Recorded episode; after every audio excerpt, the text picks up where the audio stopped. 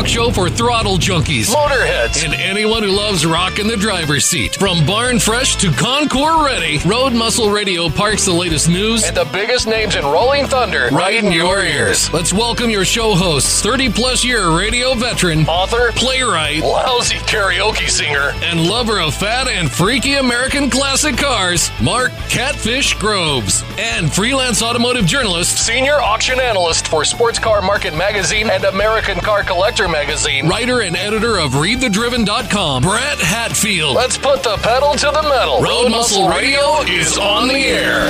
Welcome back. Buckle up, then be sure to check out Road Muscle Radio on Facebook. It's on Twitter and at roadmuscleradio.com for our links, our blog, and of course, our podcasts. I'm Catfish Groves. I am Brett Hatfield. Coming up in this episode of Road Muscle Radio, we have scoured the internet like Bill Clinton's web browser, searching for fun stuff. Some of what we found. If you missed the chance to bid on this amazing collection, well, you- you aren't the only one. We make a time for the A team and some odd engines that went into production vehicles. And some of those, I I love the idea of jamming a turbine in a car. it's a and, and a and a car that looks like a '63 Dodge Dart. well, yeah, and the other it'll keep people from tailgating. Well, there is that, and you can you can cook hot dogs while you're trying in, in park. Uh, but in segment two, we catch up with Hot Rod Express, the dream factory of horsepower and bling in Blue Springs, Missouri, when Rick Hunter will join us right here on Road Muscle Radio. In this past week, Brett, uh, what have you been doing car wise? You've accused me of knowing everybody in the car world. Well, you do. Well, I don't. I, I know a lot of them. I want to know everybody. You're getting there. but uh, you know, my my dad, I've turned him into a bring a trailer junkie. Oh my God, he's addicted. Good yeah, man. He, Good he man. is. And uh, well, last week, while we were looking at uh, cameo pickups and nomads and Corvettes and stuff like that, he bought a little Mercedes convertible. Again, this is the Wait, again? again. He's done this twice on Bring a Trailer now. same car, Oh God. same colors, and both very low mileage. And Needed one for the other pocket. yeah. Yeah, he told me uh, that he bought the car. I looked at it, and then I looked at the seller, and I said, uh, "Dad, I know the guy." Oh God. He said, "What do you mean you know that guy?" Well, I know the guy. I, I know this guy. I know this Dean Lumbach. Uh, I wound up uh, getting hold of Dean and saying, "Hey, that car you just sold to old Jim. Old Jim is my dad."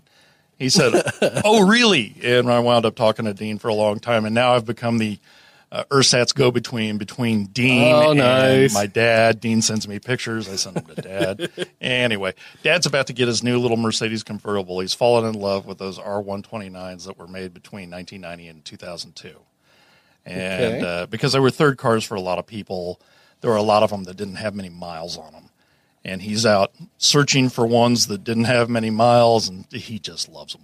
You know, I got to admit, there's uh, uh, this sounds so weird. There was a girl I dated uh, when I was in radio uh, two and a half, three decades ago or more. You'd only been in radio 20 years at that point. Yeah, point. yeah. I was a young whippersnapper, and she uh, she was from Kansas City, and actually she still lives here. I'm not going to say her name, uh, his, history, but uh, You're afraid I'll know her too? mommy, you probably do. You, anyway, mommy and daddy uh, uh, had some money. Mm-hmm. She was a Stephens College girl. Oh. And uh, Columbia, Missouri. Stephens College is where the, the la- ladies went, and uh, and then slummed for country boys like me. Thank you, Jesus. Thank you, Amen. She and I dated, and she had a uh, a Mercedes. I think it was compressor, like one of the very first ones that came out, all angular and kind of short and stubby and small and two door. I love that car. I bet. That was the coolest car. Never rode in it. I've never driven a Mercedes that I wasn't fond of for some reason. My uncle, even uh, here in Kansas City, this was oh god, a long, long time ago. Uh, Fordic Corporation, uh, Dick Wagner, his uh, little zip around town car was a Mercedes convertible, but it was kind of one of those kind of ovally shaped bobby ones from the I think the early seventies. And they were uh, one of his advice and my aunt Carol's advice because they were both brilliant uh, salespeople and brilliant business people was that never buy new. Don't. Yep. No. And there's a great reason for that. Uh, I was looking at the new Lincoln Aviator online today. Oh yeah, Yeah, we've been looking for a little uh, for a sport ute for my wife for a while. nice. That's a pretty one. Yeah, it, it's very pretty. And I saw a blurb where they said it was just terrific and uh, compared it to the Mercedes Sport Utes. Yeah. So I read up on them. Sounded pretty cool. Went to the Lincoln website. Started to build what I would think she would want. Looked at the price tags. Uh, nah, no, no. We need to remind you that Lincolns are now back into being luxury cars again. Yes, they are. And when they start at 80000 Oh, my God. Yeah, When that's where you begin. That's yeah. wow. I started thinking about all the things I could do with 80 Gs if I just had it laying there burning a hole in my pocket. and uh, there was a pretty good list. Love you, honey. Here's a 2002 Ford Escape. Get on it, girl. Not one of them started with "Go buy a Lincoln." Funny how that works. Mm-hmm. So, uh, well, cool. Uh, Dad got a got a new vehicle. He did, and- and, uh, I'm very happy for him. But now he's got two of those Harley trucks that look just alike, and two of the little convertibles that look just alike. And I told him, I, you know, your neighbors are going to think you lost your mind, and you're just buying multiple copies. is he of building an now. ark in the backyard? Yeah, two, two by two Mercedes and trucks. Ah, COVID, I have seen the end of times. Good on you, Dad. We'll work it out. Well, uh, we've, uh, I haven't really done much here. I, I was, No. you know, all last week I was all hot and bothered, man. I was hammering it. And, uh, I, I got a little disheartened because one of the cars that I really liked sold. And I was like, you know, and, and it was that one I was talking about last week. Which Oh gosh, there is that. The uh, 68 uh, Chrysler 300. oh, It went. Oh. It, it was at the right price, and somebody didn't wait and, and be stupid like I did. and when we talked about that, that was a good looking car. yes, It was good enough. Even I'm looking at that thinking, you know, that's not bad. I'm not much of a Mopar guy. but, but that front end so hot. Yes, it And, was, uh, and I'm not surprised that it sold because it was Yeah. a good price and it was a good looking car. And the fact that it was in the middle of BFE doesn't matter. Somebody with a trailer will go collect the thing. yeah, yeah. You know, and it's good on them. Good and, on and them. good but, on them. But But damn it, just because it's in a Quonset hut, dead center in the middle of South freaking Dakota, you know. yeah, yeah, you know. Uh, well, that's probably why I had to price it that way. I had to convince somebody it was worth spending the 370 gallons of gas to get there. it took a little bit of the wind out of my sails, so I, I took a little break. I haven't been combing FB much at all. Uh, I- I don't just wanna- a working man. I don't want to be the guy that says, you know, you'll find love when you're not looking for it. Uh, every time I've gone and looked for a car and had my heart set on one and it's sold, and I thought, well, screw this, I'm doing anymore. Within a week, I found the one I really liked and wound up going, I'm pulling the trigger on it before it gets away. Uh, I'll keep that in mind that there's this girl still waiting for me at the dance. Somebody. We've got a lot of news. Uh, it, it was a fun week for looking around, but I found some kind of odd ones for this week that I thought were awfully fun. This was a heck of a collection. From the uh, OCRegister.com, triple W, uh, Cal State Fullerton's found a buyer for the $10 million collection of post war sports and grand touring cars that were donated by Nicholas Begovich, an engineer, philanthropist, and longtime Fullerton resident. He uh, died May 3rd. Now, if you think about it, that uh, by the at this recording, that's like three weeks ago. Yeah, that's a pretty quick turn. three weeks, and $10 million worth of cars are gone already. Where the hell was the auction on that? Where was Bring a Trailer on that? I'm guessing it was a, a very narrow audience. I think so, and I, I think that he really had, a, well, according to the article, uh, the Audrain Automobile Museum in Newport, Rhode Island bought the collection for future display. A museum now bought the collection. Sure. This wasn't a private uh, owner who would, you know, there was no bidding war. Uh, the CSUF officials announced Wednesday, May 20th, the collection has already been shipped to the museum, a university spokeswoman said. So, I mean, it was like bada bing, bada boom, we are out. Money from the sale will support the university's Center for Gravitational Wave Physics and Astronomy. uh huh. That's cool. Yeah, I'm, There's going to be some very happy nerds shortly because that's a chunk of change coming their I, way. I understood the wave part. I, I, I hope they understand when we hit this list of what those cars were, what they missed out on. They should have at least gotten to take them for like you know a little happy drive or something. I'm guessing that none of the students that this will benefit ever uh, looked at the results and said, "Oh, cool, dude, that's awesome." Well, my my gravitational waves out on the surf, dude. Totally. Welcome California. The Begovich car collection included Uh, 1951 Talbot Lago Grand Sport. A 52 Jaguar XK120. uh, I, I'm not familiar with these. A 53 Pegaso I had, to look, Z102B. I had to look them up. Are they pretty? Yeah. Very nice. A 54 Pegaso Z102 Series 2 Cabriolet. 56 Porsche Speedster. I didn't have to look that one up. No, I, I even kind of know what those look like. A uh, 56 Mercedes Benz 300 SL Gullwing. Can you believe that crap? I was reading a story, uh, it was last week about Gullwings because my wife actually, and I felt so stupid. I thought Gullwings were just anything that kind of went up. And she's like, no, they go from the side. No, they go up because I'm the car guy and I know the things. And she doesn't like cars, so I know it. And I had to look it up and, I- and I, that was a hang my head, walk into the living room. You know what? Doesn't that suck having to go back and tell somebody "Mm, you were right? Oh. God, you were wrong." right, and I've been wrong for a very long time. But uh, but now I'm not as stupid. Uh, 1962 Corvair um, uh, Monza Spider. Cool little car. Yeah.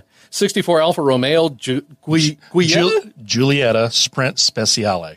Nice. Yes. 64 Porsche 904 GTS. Another pretty one. Mm-hmm. 66 ATS Automobili Turismo Sports. Yes. Yeah, in Gigana with pepperoni. Uh, ATS was a bunch of guys who left Ferrari. Oh, Automobili Turismo Sports, ATS. Mm-hmm. No kidding. 69 Lamborghini Miura, That's the one that got me. 70 Chevrolet Camaro SS. Now you're in my neck of the woods. Thank Mm-hmm. you. Uh, 73 De Tomaso Pantera. And I even knew what that was. Yeah, that's kind of one of your wants, isn't it? Yes, it is. And uh, 90 or uh, 74 Maserati Bora. Mm-hmm. 75 Ferrari Dino 208 GT4. Which is, uh, for those who don't know, it's a Ferrari 308 GT4.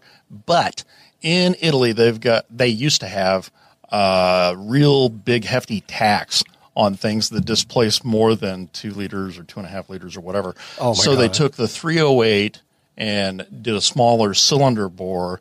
And I know on the 308 GTSs and GTBs, they did turbos on them, but I don't know that they did that on the GT4. It's a it's a smaller displacement 308 GT4. Oh my! Well, that's like you know, with the the various uh, two seater cars, where to get it uh, past the taxes and and some of the liabilities and stuff, they glued in what they considered "quote unquote" back seats. Oh yeah, it's like a, a half thought of a backseat. Yeah, it's ridiculous, but you know, eh, if it costs less, it costs less. Officials said Begovich had wanted the collection to remain as one piece, and I think that's a big part of it. It was their collection; they wanted to re- remain one piece, and they had help from Jay Leno, who uh, connected with CSUF officials. And I'm guessing that's how that sale went so quickly. oh yeah, Yeah, hey, I know a guy. I'm Jay Leno. I know this guy. Here, have a collection. Here's ten million dollars. Jay, no, Jay Leno knows everybody. I don't. I wouldn't even be surprised if Jay Leno was the one who paid him. Here, here's ten million dollars. Is that good enough? Can that get across? Done. Nah, You don't think so? nah, nah. Yeah. They uh, they But- were able to find a wi- uh, buyer willing to honor those wishes, and it was done. Very, very cool. The uh, the next story. I know your your gums are sweating about this. Go ahead, revel in it. It's so ridiculous. Have your moment. I love it so much. Um, now the A Team, right? Mm-hmm. I I don't know that I have ever watched an entire show of the A Team. I have. Now I, I had friends who had the uh, you know uh, pity the fool uh, you know notebooks in junior high Sure. and stuff like that, but the A Team van I always thought was kind of cool looking. And there's a there's a small story, but behind the A Team van, it's a GMC Vandura, which I had never frickin' heard of. Um, this is how you can tell you're a true car guy early. You'll watch an entire crapball show just to see the car. Guilty of that with A Team, Dukes of Hazzard, Hardcastle and McCormick, Oh my God! Yeah, and a number of other shows. Knight Rider, I didn't give.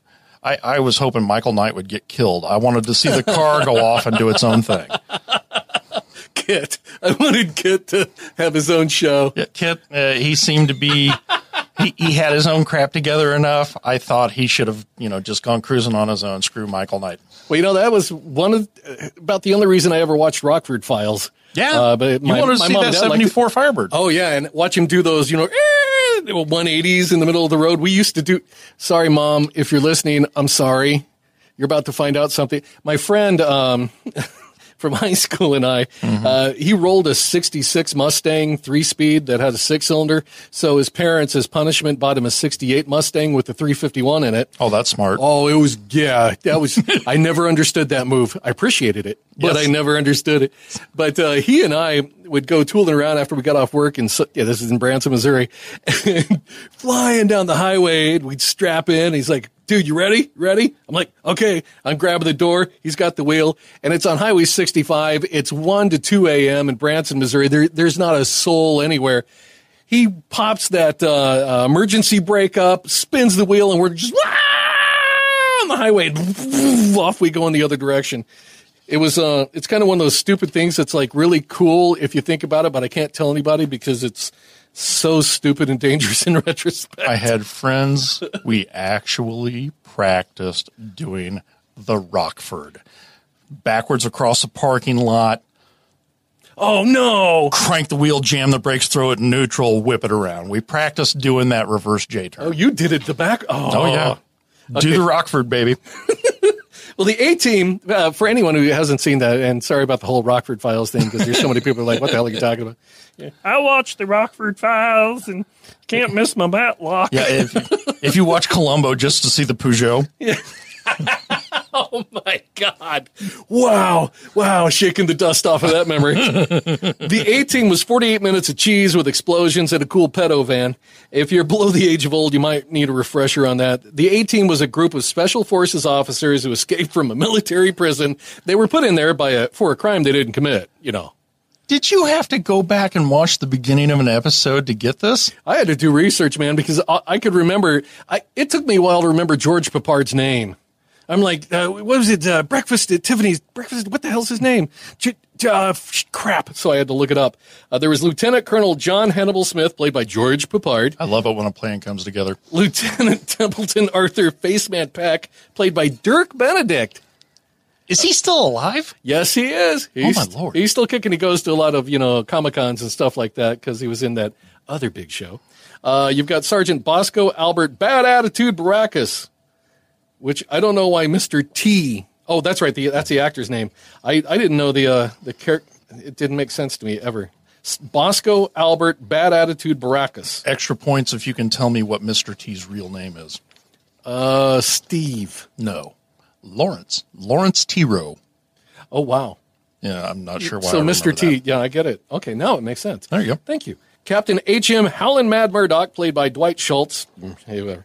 And one of the most important characters since an airborne orange Chrysler, the A-Team van, the 1983 GMC Vandura. Now, the Vandura and its close cousin, the Chevy Sport Van. Now, I remember Chevy Sport Vans from from uh, high school, and and you know various kids' parents had them. They were built for customization. They could be purchased with three different door options, six engine options six different engines to pick from, four transmission options, and they had three different wheelbase lengths. I want one of those short wheelbase suckers with a 454 in it Oh, yeah, little stubby and, and, a, and a turbo 400. Let's go, baby. Let's make this happen. And lots of uh, shag carpet. Lots lots of shag lots of- carpet. lots of. Show's production team added a grill guard, footlights, a red spoiler on the roof, red rims, and then that iconic red stripe that ran along the sides. Now, all in all, the show went through around eight vans in its four-year run. This That's was a lot better than the Dukes of Hazzard. Oh my did. God, those guys! They I- destroyed so many Chargers, they drove the price up. It was amazing. There, uh, that, that's a whole different story. Uh, I was just about to go spiraling off. Uh, it goes without saying that uh, with all of the stunts the show pulled off, all the vans took a real beating. Once a van was used in a jump, it was usually useless after that and had to be replaced. What you might not have realized is this is where I found the story, story kind of funny. The show's replacement vans weren't exact replicas, so they didn't exactly go through and make sure everything was the same. That's close. Hell, let it go. yeah, Whatever. like like our fans will notice. One of the most noticeable inconsistencies is that in some teams, the A team's van has a sunroof. In others, And in some scenes, not so it much. doesn't. There was one I read about where uh, one of the team members had uh, had to jump onto the roof of the van, which had no no hole in it. The sh- you're looking down. Nothing the shot on to. shows there's there's yeah, it's just a van top, and then the next scene he's jumping through the sunroof into the van. I'm like, oh, that's it. Oops. Mm. That's convenient.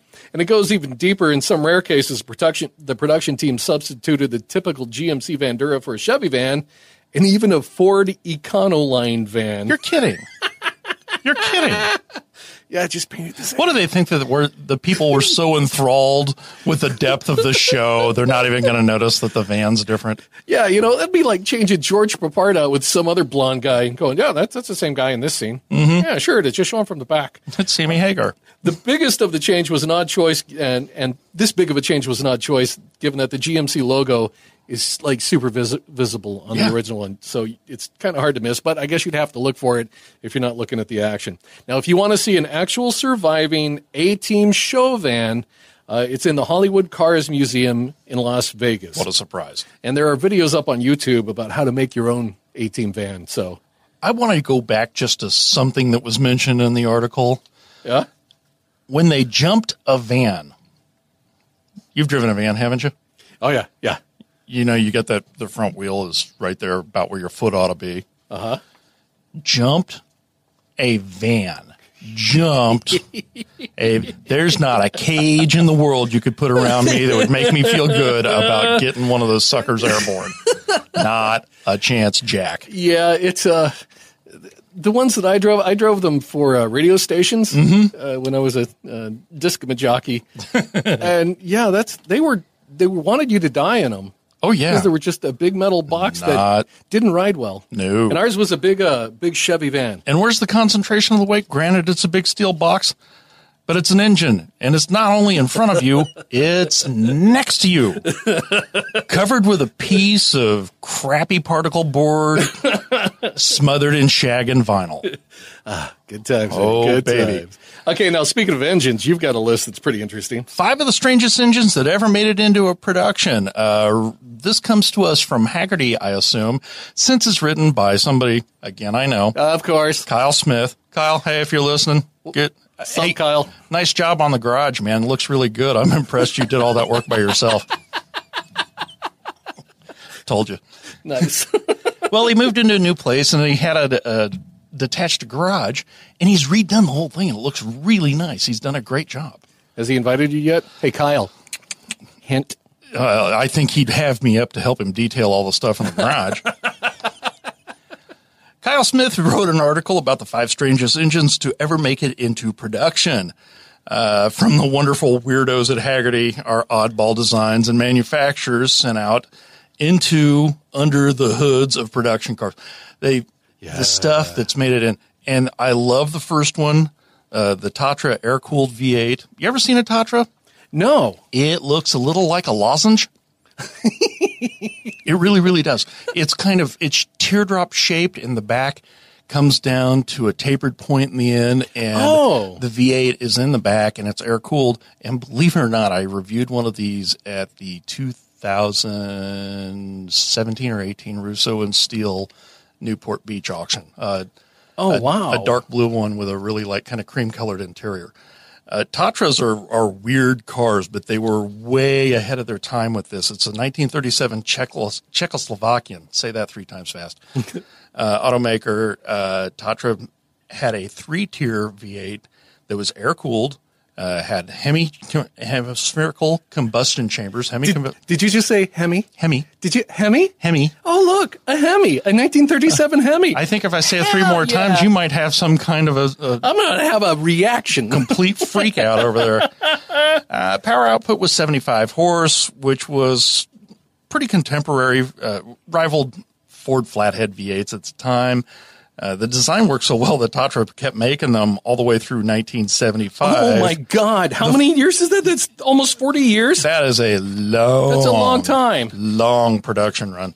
And their final iteration put out 166 horse, which was more than the base model Corvette engine that year. Now, that was the lowest horsepower rating in a Corvette since 1954.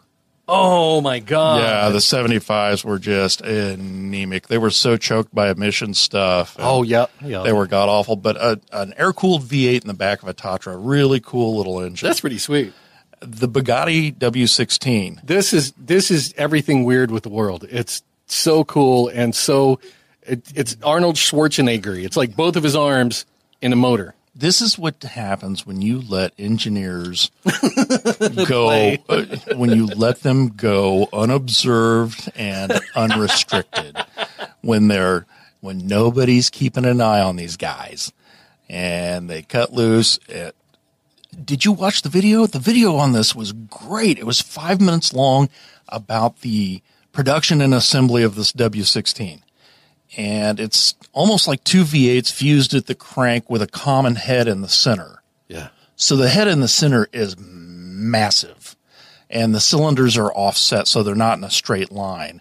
Yeah. That's what was so weird. Kind of like when I put cookies on a sheet and I'm Yeah. I'm trying to bake them and I fit them all on there and dunk dunk they're zagged like the stars on the uh, on the flag. if you and did that's them your in- pistons. What the hell? If you did them in a straight line, think how long the engine would Oh my have god, to yeah, in you'd be to do it. ridiculous. But the But that you did head wound up being huge. Yes, it did. and just watching them make it, it was so complex and there was so much going on. But think about what they get out of it. This is for the Veyron and the Chiron. Oh, yeah. And, you know, I saw something about the Chiron crack 300 miles an hour. Jeez. Now we know why. I, I, uh, yeah, but horsepower figures that have a comma in them, four figure horsepower, nor- like 1600 and more horsepower. God. But what an amazing engine and so complex. And man, I'm glad I never have to work on one. Yeah, amen. Uh, the Wankel rotary engine, Yeah, the Wankel. which was adopted by Mazda in 1961. Uh, Wankels have lots, they have fewer moving parts. They have fewer parts entirely than a regular reciprocating engine, but they also have a lot of uh, odd characteristics. You know, they eat more oil and they, They the wears uh, there's wear on Yeah. the parts that are inside it that's a little faster, and yeah, and then, then they start bleeding. it, it's just, it's very, very interesting to see one operate in a cutaway. Yeah, yeah. It's like, oh my god, that's that's just brilliant that somebody figured that out. But damn, it's not It, great. it is brilliant, but if you've spent your life being a traditional reciprocating piston engine and then you watch a Wankel, you're like, that's wrong, man. That's that's wrong. That's witchcraft. Yeah. That's not supposed to work that way. Cross my eyes at you, you evil. Yeah, uh, they they are very very interesting to watch. And then I love this. And Jay Leno's got one of these. This is so cool. The Chrysler turbine engine. Now they only made 55 of these things and they destroyed most of them. Forty six of them. 46 Forty six of the went into crushers. I want to kill somebody with Yeah, my bare damn hands because if nothing else, save the damn car and put a different engine Yeah. in it because that back end was a mess and I loved it. It was cool looking. It was everything that was both wrong and right with the 60s. It was very, very neat. Uh, the engine only produced 130 horsepower, but 465 pound feet of torque. It's like a diesel yeah. in a truck. Uh, but it was just, it's, it's, it's a turbine. It's a jet engine in a car. Now you got to imagine it's a it's a 1963. I I had to look it up because I'm like that looks like a Dodge Dart, and then I looked it up. I'm like that was a Dodge Dart Ish. ish. and yeah, it had a few minor adjustments, and then it had that butt end where the the hood. It's like okay, your fenders came out on the mm-hmm. back, and then they swooped in toward the middle, and then they had a big pointy thing Yeah. out the back. It and you take like one a- look at that and you say, what kind of Batman looking crap is this? Yeah. Oh, totally. And that's where the turbine came out. That's Yeah. where the exhaust Well, came out. probably where George Barris got the idea for the Batmobile. I wouldn't be surprised. It wouldn't surprise me, and it sure looks it. And it's a what a fun, stupid car. It sure keep people from tailgating you. There is that. What do you mean? There's no paint on your car anymore? yeah. Oh, come on up. Come on up. Yeah, Uh, well, I'm gonna have some fun to laugh Stay the hell off my back end. Cook hot dogs. So that uh, it, and it's sad, yeah, that 46 of them got crushed, but it's kind of cool. That uh, And uh, Jay Leno has one. There's an episode of Jay Leno's Garage on YouTube. You can look it up, and he talks all about the Chrysler turbine car. Very, very cool. Now, the last one didn't make it into a car, it made it into, into a motorcycle. And this is something I was familiar with because in the late 80s, early 90s, I was a very big Honda fan. In fact, I've had a bunch of them. Yeah. And this was a Honda race bike. They wanted to do an ultra small displacement V8 but because of restrictions, they decided to, rather than having the V8, they fused two cylinders into an oval. that I have never seen. Neither had anybody else before or since. so they made an oval piston V4. It's not an eight. It's, It's, a not an V4. eight. It's a V4 Got a displacement. and it, it was for their Grand Prix, Grand Prix race bikes. It's the Honda NR 750. If you're ever, this is such a neat thing. If you're ever looking for something to read on, if you just want to see engine weirdness, go look up early 90s Honda NR 750. It, they took it racing, and the thing was fast, but it was weird. It had a 101.2 millimeter bore. God. Isn't that? It's just weird. and the more you look at the pictures, the the question that keeps coming up in my mind is, how the hell you do the the piston rings for that? Yeah, and it had the two uh, um, hanging down from the piston. It had Yeah, yeah. It's just. Jesus. oh yeah, yeah, yeah. Each piston has two piston rods. yeah, and I'm like, I this makes no sense, which made me like it. Kind of ma- kind of makes you wonder if they were feeding the engineers at a Honda toy- peyote buttons or something like that. Anyway, really, really cool article. You can find that on Hagerty. You can find the link at roadmuscleradio.com. Uh, Kyle, great article. Oh, by the way, Kyle is a huge motorcycle guy, so not surprised the NR 750 made it. Not surprised at all. Coming up in our second segment, Rick Hunter from Hot Rod Express is going to stop by, fill us in on some of their latest, coolest stuff that they've been up to, which, if you look on their Facebook page, they are up to some seriously cool stuff. I try not to. I just I can't afford it. Yeah, it's, oh man, even just the seat. Anyway, anyway, uh, we'll talk to him about that. Plus, where he thinks the market might be going for renters and car artists in a potentially post-COVID environment. Stick around. More Road Muscle Radio is coming up.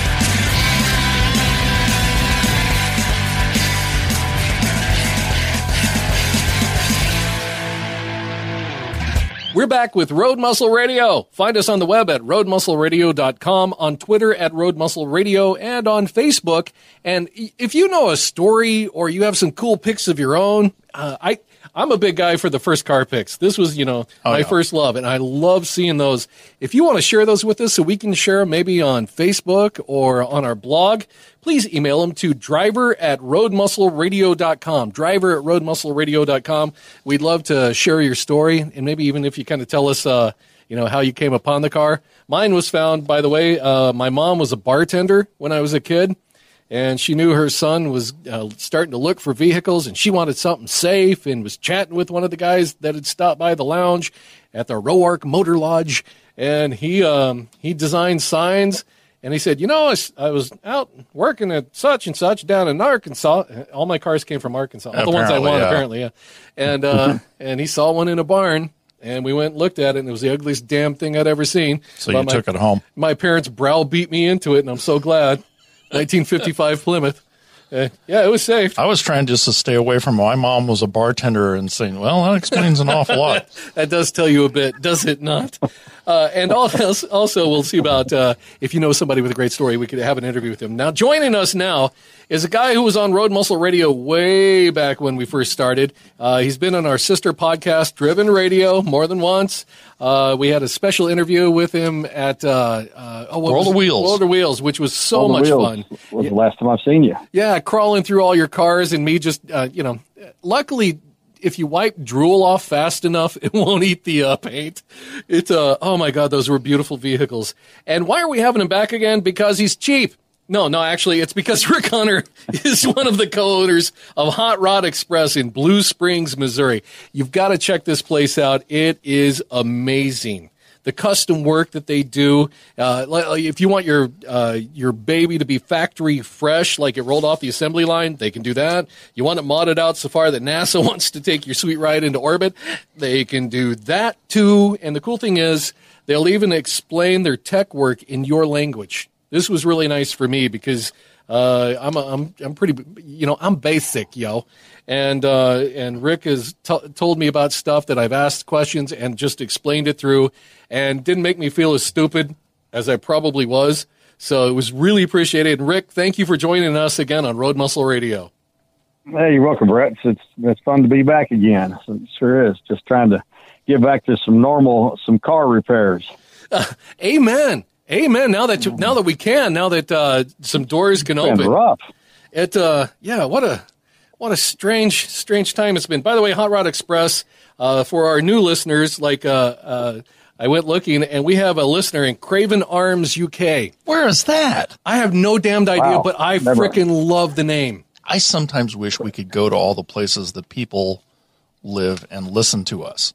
Just because I want to see where they are. Yeah, well, th- there's been some surprise places showing up when I'm like uh, UK, Spain, Russian Federation, this and that. And I'm like, really? Oh, this is cool. And then I found that one, Craven Odds. Here in Craven Arms, UK, we listen to these two bumbling Americans talk about their juicy bits. hey. I'm not nearly as bumbling as I used to be. They've gotten better. so, uh, for anyone who doesn't really know about it, is uh, you guys do fabrication. Uh, the, there's performance upgrades. Uh, this, that, and the other. Well, okay, Rick. About you, why don't you tell us all the fun stuff, all the fun stuff, stuff the cool everybody needs. when it comes to fabrication? Like there was one vehicle I saw where you you made the the a new centerpiece for the dash so that they could put a radio in, and it was a big honking piece of metal. Some of them we get in here has a great big hole from all the the 20 years of stereo shops is trying to fit stuff in there, and then we trying to fill in, you know, re-weld a piece back in so we can put something that looks cool and doesn't look like a Super Tuner 2 anymore, you know. So, You know, I, so I gotta if admit, anybody knows what those were. You would have had to have uh, done some work on the rear deck of that 1955 Plymouth because when I, you know, I retrofitted those six by nine Jensen triaxials in it, it was not pretty. a hacksaw or hatchet. There you go. So My dad's tin snips, he was a metal worker. I used those, and, and there was a lot of screw holes drilled. It was a flat ass mess.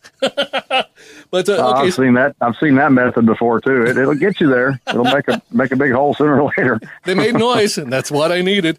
Uh, how about performance upgrades? What what are uh, what's some of the stuff that you do when you talk performance upgrades? you know, it's it, it's kind of what the how mechanical the customer is sometimes, and how hands off or hands hands on that they're able of do you know capable of doing. So a lot of the motors we do now, we we buy a lot of them from GM Performance.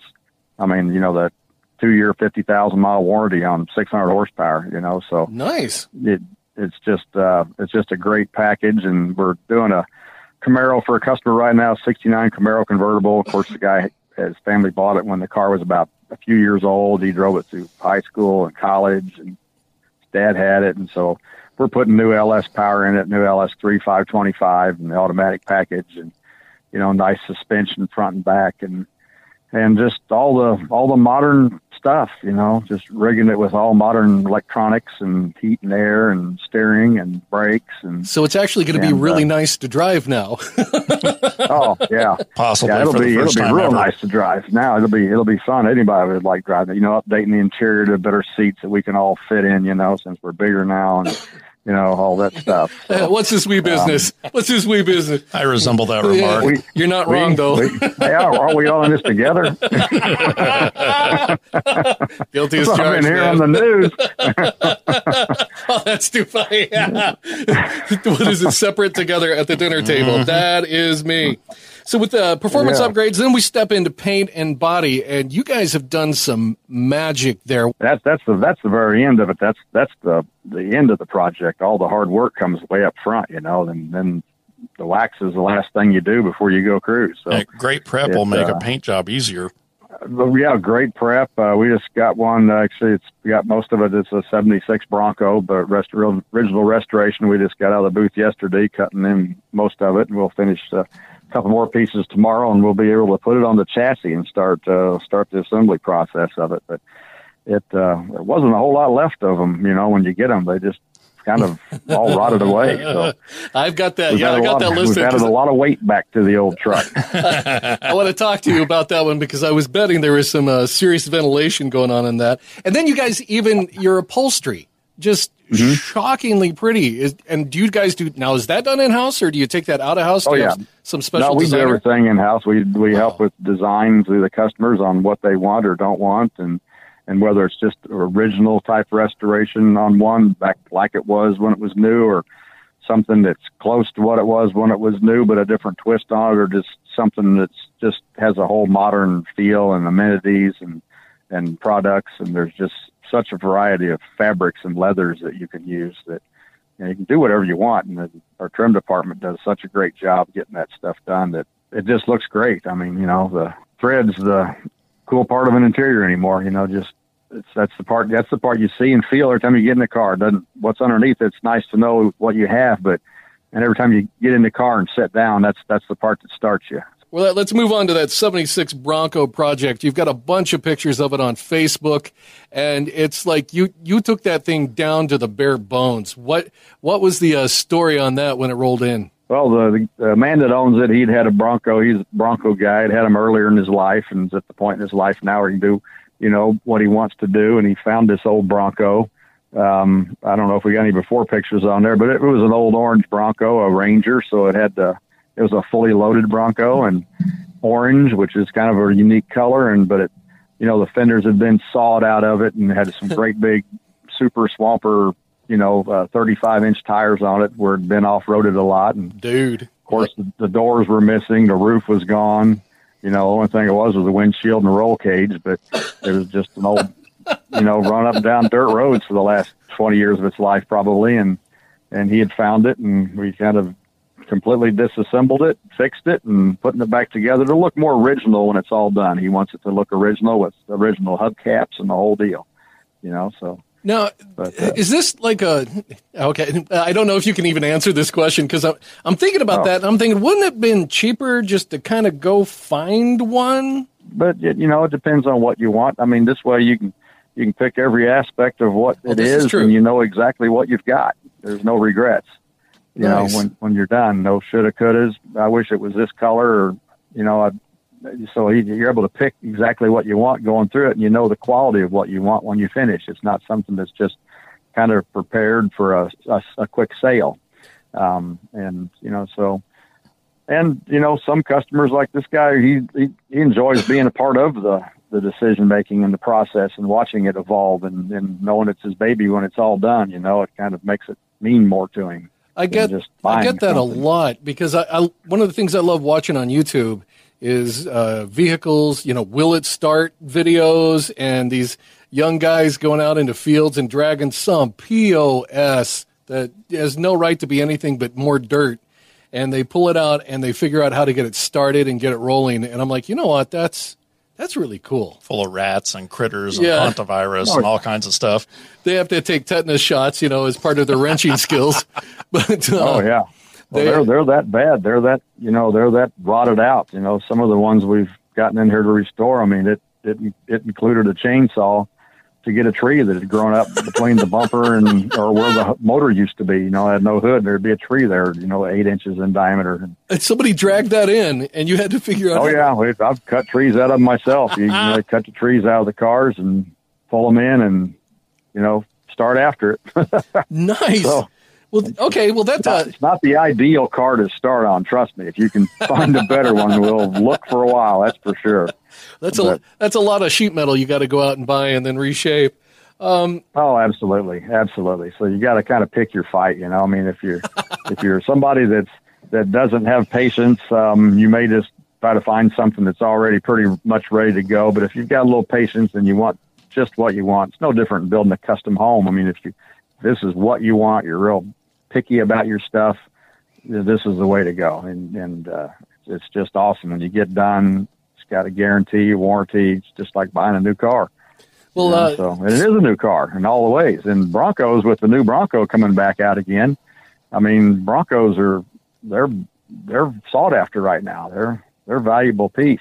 it is kind of funny, condition. yeah. They that they're starting to come back up again because that new one looks pretty cool, quite honestly. I mean, and even the baby yeah, to be honest with you, they're they're just you know they're about like an F one hundred pickup truck. There's I mean it's it's just an old Ford truck with a you know with two doors and a roof on it, a Bronco. So there's not a lot of really you know special technology there. It's an old pickup truck with a different body on it, but uh, they they sure are valuable and uh, they're pretty iconic. They're fun to drive and ride around in, you know. So they they get a lot of attention.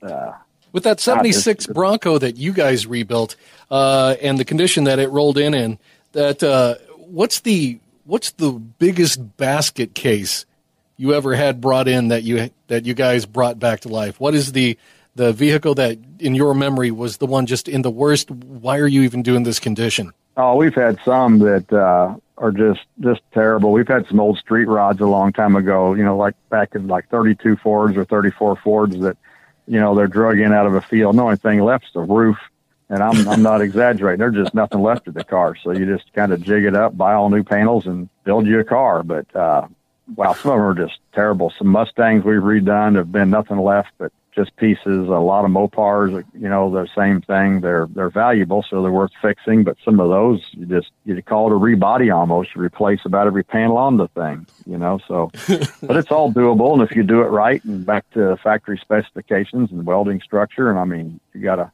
you got a car that's more solid than the next guy. It's got a car that could be 20 years old with some rusty, creaky seams in the car that's not as strong. So when you're when you're done, you got an awesome piece. You know, you know what you got. Yeah, time to call Dynacorn. yeah, those guys are those guys. Thank God for Dynacorn in a lot of ways, you know, because they they do make a lot of lot of pieces for a lot of cars, and that's what's made this so much easier to do now. I mean, it's, if there's a car that you can't buy parts for, then you're fabricating them, and the price just, I mean, it it doubles and doubles and doubles trying to make something sometimes to yeah, at isn't there you like buy? We call them starter parts. They're not perfect, but they're a whole lot better than nothing. like, don't you add at least So- two zeros when you have to break out an English wheel? Oh yeah, yeah. It, it, you know, it starts getting there. That's for sure. And then like like the car you had, Brett, that that old Dodge you had. Now that thing, it's like finding parts for it is just needles in a haystack. There just aren't any. That was one of the blessings because uh, I bought a '56 Plymouth, thinking, and we we've made fun of it before because that's when I also bought a welder, and uh, I don't have either one of them anymore. And this '56 Plymouth, I ended up all the money that I spent on the vehicle and all the tools that I bought and this and that that I got and the stupid carburetor for the six flathead six that I bought because I knew it needed a carburetor because it didn't have one. Didn't know if the engine would even work, but I bought that carburetor. It was on eBay, new old stock, NOS. Um, all this stuff that I had, I paid for easily out of the uh, selling off the parts of it because I had two front fenders that there was a little bit of rust going on uh, at the bottom of them, back of the wheel well, but those eyebrows that are always just gone on uh, those Yeah. 55, 56 Plymouths were perfect. And guy came and bought them both, and there was a bunch of trim. I, I sold trim to some dude in Florida who sold it to another guy in South Africa.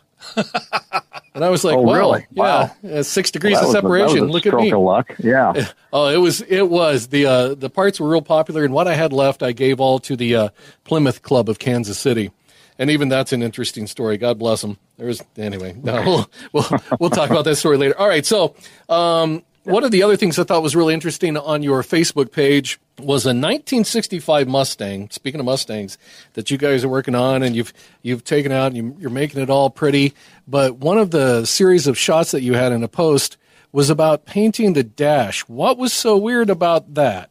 Well, the dash was just in pretty bad shape. You know, it had dents and rust, and it had been spray canned half a dozen times through its life, and and so we just stripped the dash and fixed the dents and sealed it and painted it. And what you've probably seen is where the car was masked off. It looks like it's a, just in a cocoon, but it's it's just some big sheets of plastic wrapped around with some tape to try to try to cut down overspray. It's a it's a finished car, you know, the, uh, the it's been painted and the motor's nice and stuff like that. So we didn't want to blast the whole car with overspray. There's there's no no taking the dash out, or would have that have taken much more time? Oh no, they're they're welded in Oh my gosh! on, okay, on that that kind of car. They're welded in. It's it was pretty cool. dash. Just the dash. We we mentioned it a little bit. We kind of alluded to it during the shutdown in Missouri and in Kansas. Places had to just flat out close, and because Yeah. you know you're you're a, a car building shop and a you know a hot rod uh, shop, but it's not like you were doing uh, people's uh, oil changes and you know uh, gas filters and stuff. In a second, you're going to say they were non essential, and I'm going to disagree heavily. They were essential to our Yeah, hearts. well, it but was the essential government, to us. Yeah. You know, this this happened all with a like a 48 hour window of you know what do you do, and uh, you know, in the beginning of this, we all had information that sounded terrifying and terrible, and you know, everybody had a little bit of not everybody, but you know, a little bit of a fear factor, and well, this is what we've got to do, and anyway, we did what the county had ordered, so we went home for a while, and uh, and uh, one of my partners and I kept uh, after things and to keep the wheels spinning while it was gone, in a sense, and and uh, just waited for the green light to go again, and we're going. Now that's one of the things uh, we talked about uh, pre-recording, which just fascinated me or, and surprised me. Uh, first off, How do you see the market going for uh, people that do what you do, rebuilders, restomodders? Uh, how do you see that market um, continuing? Do you think you're going to have a decline? Do you think it's going to continue growing because it was growing for so long?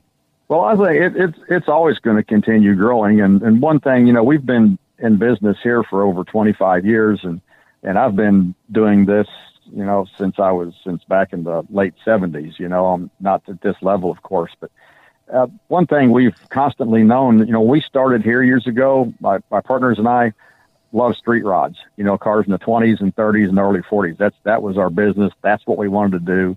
That's what we did. And you'd look through the shop back then, it would just be all street rods. And you know, but the the age demographic of people that want cars it changes every year. Every year, people grew up with a different car when they went to school. People had a different car when they got married, and and that those those decades of cars are getting newer to us. You know, we're we're really into the 60s and, and into the 70s cars now, but that's the customer base that's really after these things. There's still street rods out there, and we still do a few, but not as many. So you got to change with the times going on. So where the future is going to take us, I don't know what guys are going to be doing with the cars that are new today. Someday, you know, rebuilding them, the cars they grew up with. I guess you just They'll be plugging kind of them in to be figure it out as you go, and that's what that's what we do in a sense. You know, we kind of evolve with the times.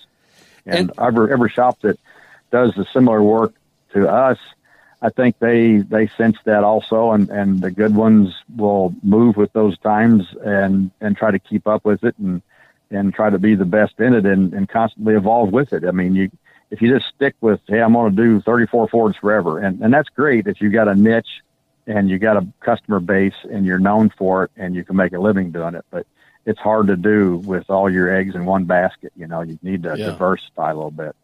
Now, when you guys were kind of during your pause period, how were the suppliers? Were they all uh, paused too, and with too much stock and not enough time?